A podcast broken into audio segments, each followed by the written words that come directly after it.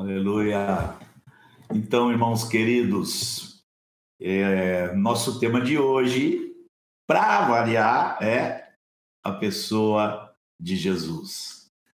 Graças eu dou ao Senhor, porque o poder não está na boca de quem fala. Paulo disse aos Romanos que o Evangelho é o poder de Deus. Dou graças ao Senhor, porque o poder está naquele de quem nós falamos. Ali é, está a fonte de todo o poder da nossa mensagem. E o Espírito Santo está sempre a serviço de exaltar o nome de Jesus, assim como Jesus tinha profetizado. E alguém pode estar perguntando assim, principalmente aqueles que nos acompanham desde o começo, conhecem o currículo, usam o aplicativo, pode estar se perguntando assim: poxa, mas já teve tantas lições sobre Jesus, teve no começo, que eu lembro, só sobre a pessoa e a obra de Jesus, tivemos 17 lições. Depois, mais 13 lições só sobre a questão da volta do Senhor, as profecias sobre a volta do Senhor. Então, só aí já são 30 lições, que já vai para quase 40% do nosso, da nossa pregação aqui.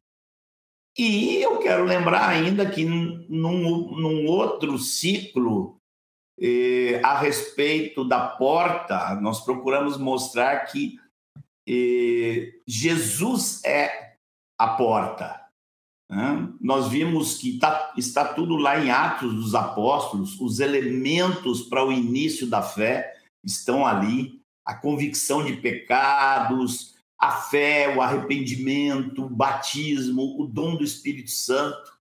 Está tudo ali bem destacado em Atos capítulo 2. E nós procuramos mostrar a relação daquilo tudo com a pessoa de Jesus. Né?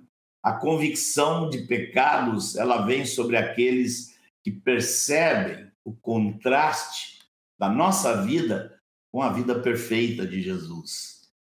A fé, a fé que salva, não é uma fé a respeito das, dos temas, a respeito dos assuntos pertinentes a Jesus. Não, é uma fé na pessoa dele, é nele mesmo, em tudo que ele disse, nós depositamos a nossa fé.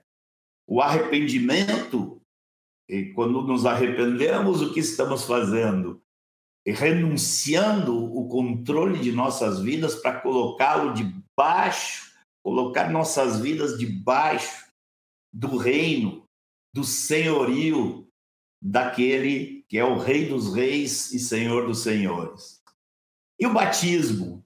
O batismo, nós temos aprendido nas Escrituras, todos os que fosses batizados em Cristo, de Cristo vos revestistes. Então, o batismo é união à pessoa de Cristo Jesus. Quando alguém coloca um que está passando pela porta, coloca ele na água e o batiza, ele não pode fazer muito mais do que colocar na água, mas o Pai nos coloca em Cristo. E o batismo com o Espírito Santo, que também é uma promessa eh, eh, enviada por ele. Foi Jesus que enviou o Espírito Santo. Então, já são aí, isso se eu não me engano, foram nove lições a respeito da porta Jesus como porta. Então já são 39 lições completamente assim, centradas na pessoa e na obra do Senhor Jesus. Alguém poderia perguntar: o que está faltando ainda? Já falaram 39 lições, aonde o centro da pregação era a pessoa de Jesus. Pensamos que falta agora explicar o que, que é que nós temos a ver com isso. Né? explicar o processo da salvação. Há um processo através do qual a salvação é propiciada, a redenção realizada por Cristo Jesus é aplicada às nossas vidas. E como é que essa salvação se desenvolve da porta em diante, depois que passamos pela porta? E que recursos nós temos em Cristo para seguir no caminho? E quando a Bíblia fala de salvação, fala que nós fomos salvos, fala que nós estamos sendo salvos, fala que nós vamos ser salvos. Né? Então nós temos que entender, salvo do que mesmo? Do que, que esta salvação está falando? E como é que esta salvação se processa em nós? E nós queremos, nas próprias lições, desenvolver o entendimento de tudo que tem a ver com essa salvação. O apóstolo disse: desenvolvei a vossa salvação com temor e tremor. Então nós vamos aprender, mas vocês vão reparar que em todo momento, tudo novamente vai estar girando em torno da pessoa de Cristo. A salvação é em Cristo Jesus. Não há nenhuma solução fora de Cristo. Ninguém vai encontrar nada absolutamente nada fora da pessoa de Jesus. Deus não move uma palha na vida de ninguém sem ser através da aplicação da realidade, da verdade, da vida que há em Jesus na nossa vida. Irmãos, não há um anjo, não há um homem, não há uma mulher que possa substituir Jesus nem a unha de Jesus pode ser substituída, me perdoem a força de expressão. E nós vemos nas Escrituras que ele, Jesus, ele se tornou da parte de Deus, ele se nos tornou da parte de Deus sabedoria, justiça, santificação e redenção. Então, toda promessa que você ouve, é toda promessa que você, porventura, ouvir, que não esteja centrada em Cristo, pode saber que é uma promessa mentirosa. Não há ninguém outro pelo qual importa que sejamos salvos se um anjo ou uma aparição e se manifestar diante de alguém, não tenha dúvidas que se essa aparição quiser se mostrar como salvadora ou salvífica, ela é uma manifestação diabólica e mentirosa, provém do maligno. Então, amados, para a gente entrar nesse tema, nós vamos ter que começar não pelas boas notícias, nós vamos ter que começar pelas más notícias, né? Porque apenas quando nós identificamos o que, que está mal, o que, que está enfermo, o que, que é enfermo em nós, apenas aí nós vamos correr atrás de médico. Então, os Jesus e os apóstolos sempre indicaram a enfermidade com clareza. Vamos falar um pouquinho aqui dessa enfermidade, dizendo aos irmãos, mostrando aos irmãos que o nosso objetivo seria de é, é, desenvolver cada parte em lições futuras. Hoje, aqui, nós queremos colocar um panorama dessas lições que vêm pela frente. Primeiro, nós temos que ver qual é o problema, qual é a enfermidade, qual é o nome dela e como é que ela é definida. O problema, irmãos, é triplo. É um tripé de problema. Primeiro deles é o fato de que, por causa do pecado, nós fomos a raça humana, toda a raça foi condenada. Nós fomos condenados à perdição. Nós temos que lembrar os textos que confirmam. Nós vamos hoje apenas citar alguns rapidamente. Todos os homens estão debaixo da ira de Deus. Paulo disse aos Efésios que nós éramos filhos da ira, como também os demais. Efésios capítulo 2, versículo 3. Éramos por natureza filhos da ira. Irmãos, vamos entender isso.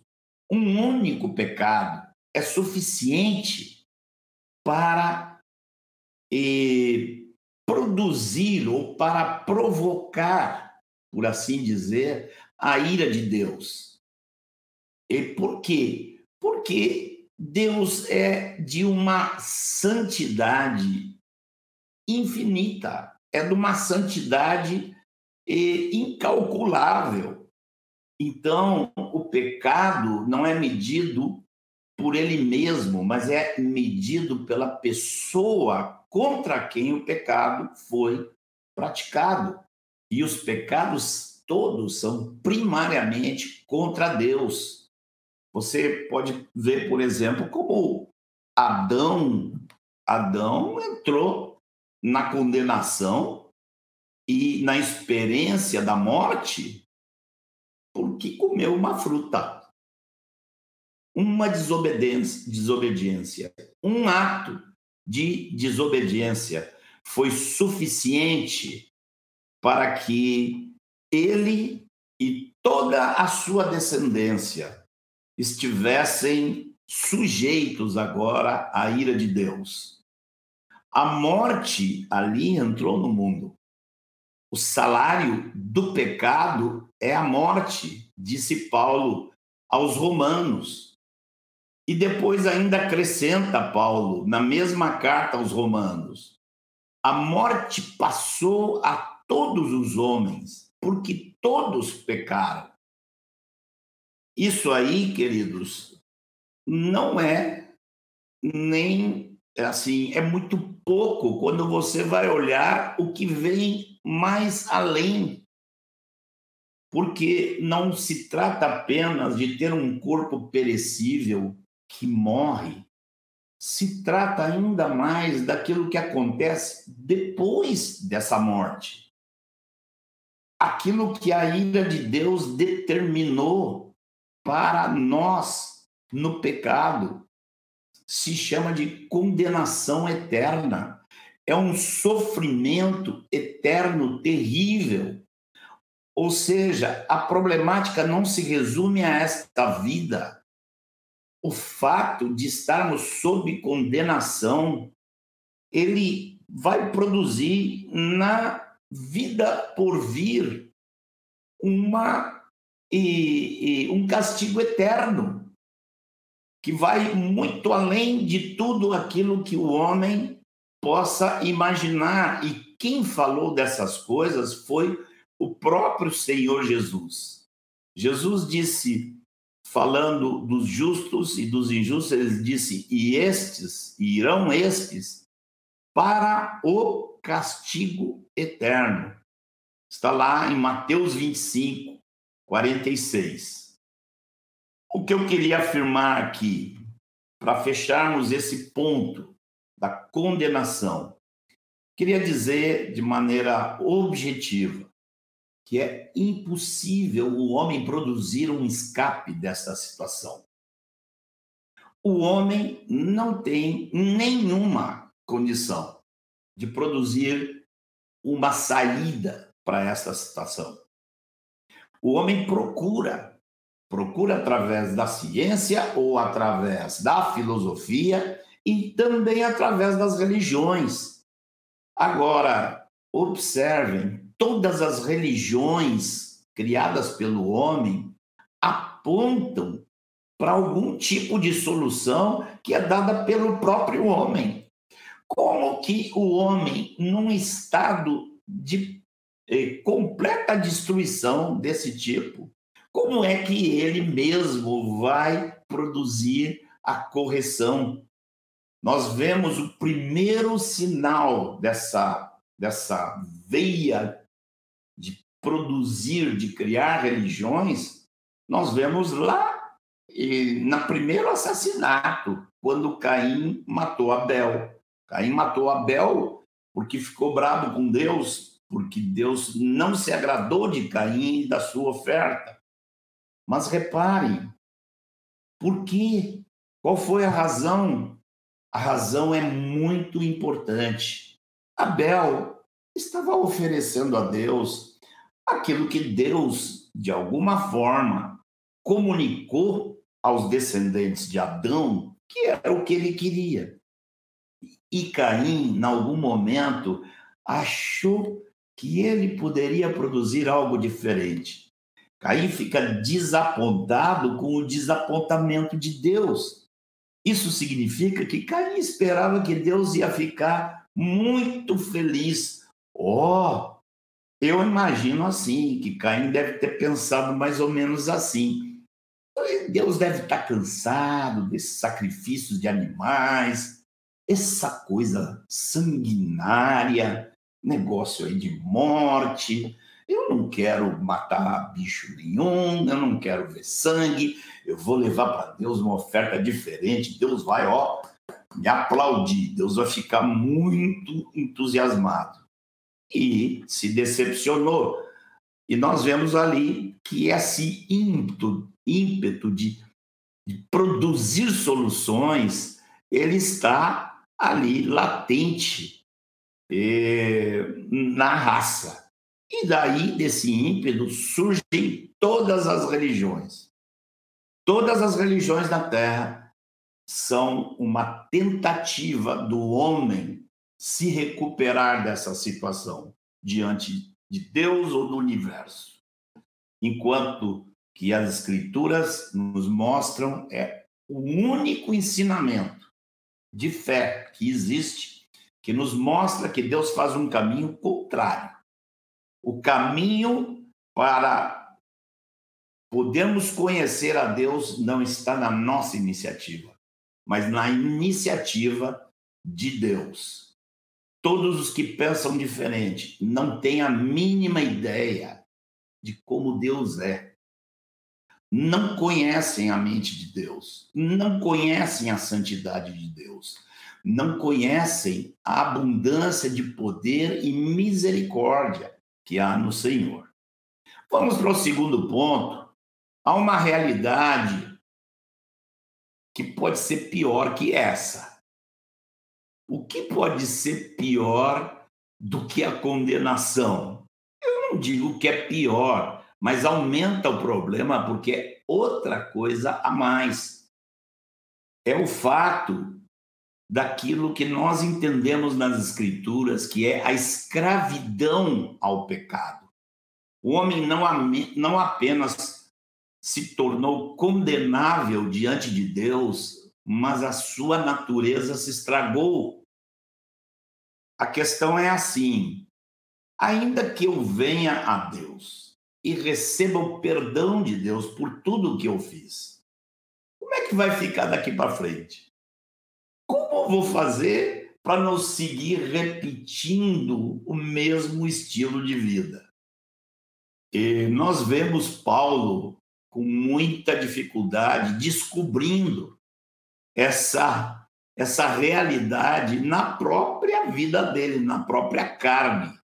Porque ele disse também aos romanos: Eu não compreendo meu modo de agir, pois não faço o que prefiro, e sim o que detesto.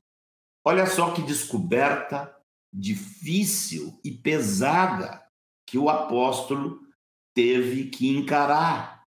Ele descobriu que havia um estado nele que não mudava. E ele, na mesma carta, no mesmo capítulo, ele diz: na minha carne não habita bem nenhum. E mais adiante, desenvolvendo tudo aquilo que ele foi entendendo, ele mais adiante, no versículo 21 desse mesmo capítulo 7, ele diz: Então, ao querer fazer o bem, encontro a lei de que o mal reside em mim. Porque no tocante ao homem interior, tenho prazer na lei de Deus.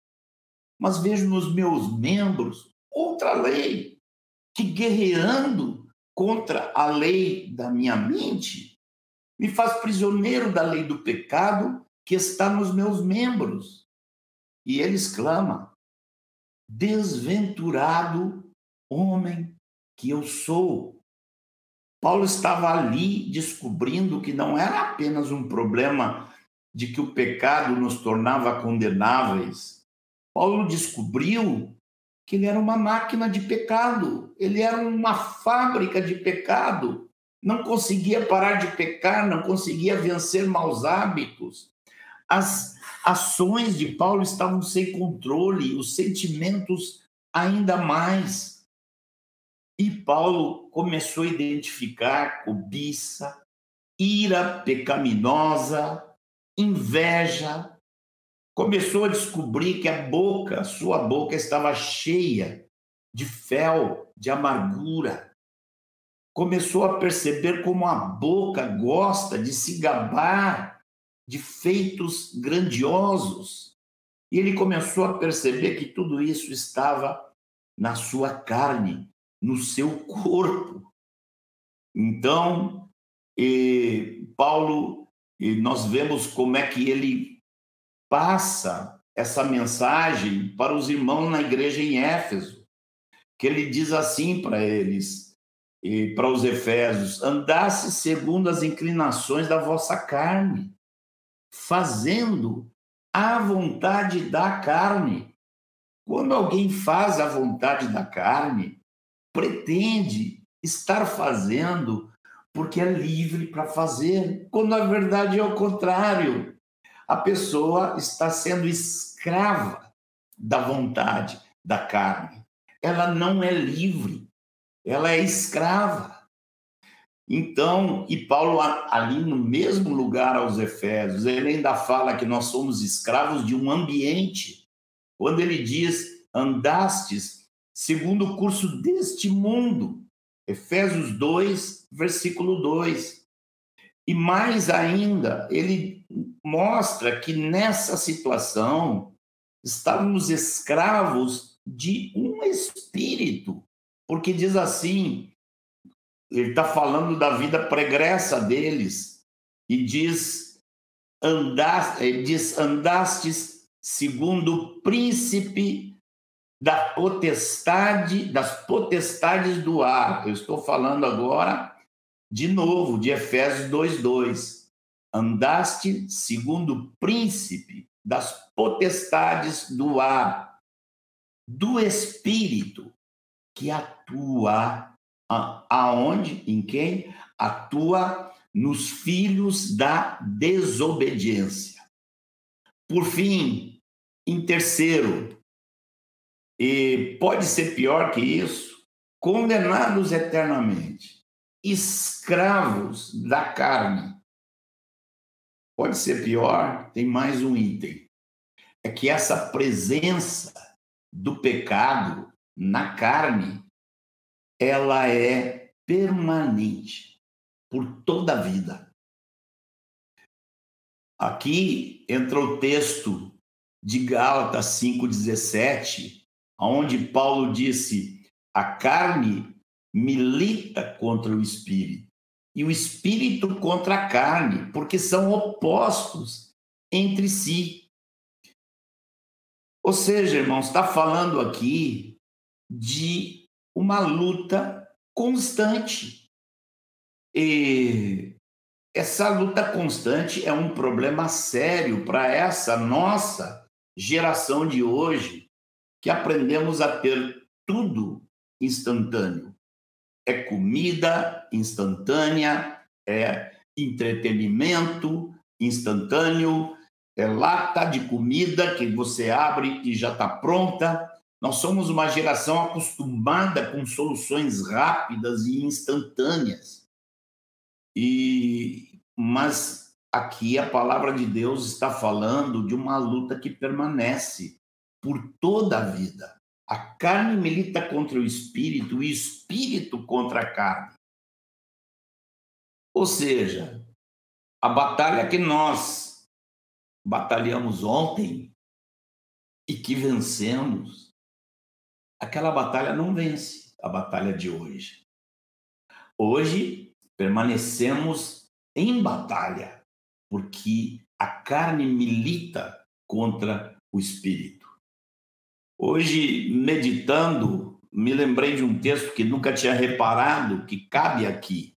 O texto onde Paulo, onde Deus fala com o próprio Caim e diz para ele: "O pecado jaz à porta. O seu desejo será contra ti, mas a ti cumpre dominá-lo." Uau!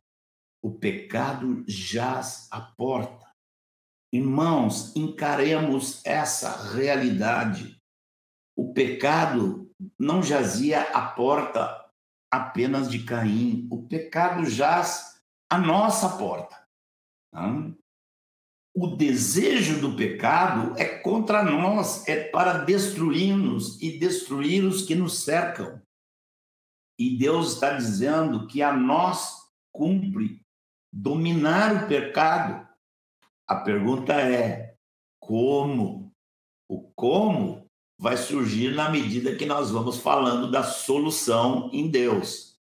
A solução, irmãos, assim como o problema é triplo, a solução também é tripla. E nós vamos procurar nas próximas lição, lições, em cada uma delas, abordar uma dessas, um desses itens da solução. Para a nossa condenação, nós vemos nas Escrituras um ensino forte e abundante sobre a justificação. A justificação que é pela fé em Cristo. A, a justificação que ocorre pela fé de que ele nos substituiu e pagou a nossa dívida com o Pai. Esse vai ser o tema da nossa próxima lição.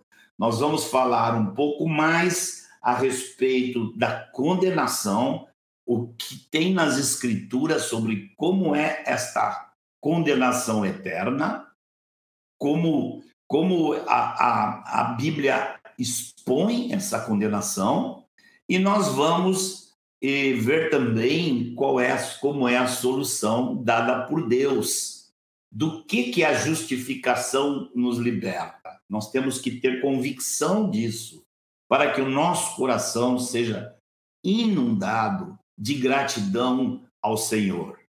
E também temos que saber como fazer uso da justificação.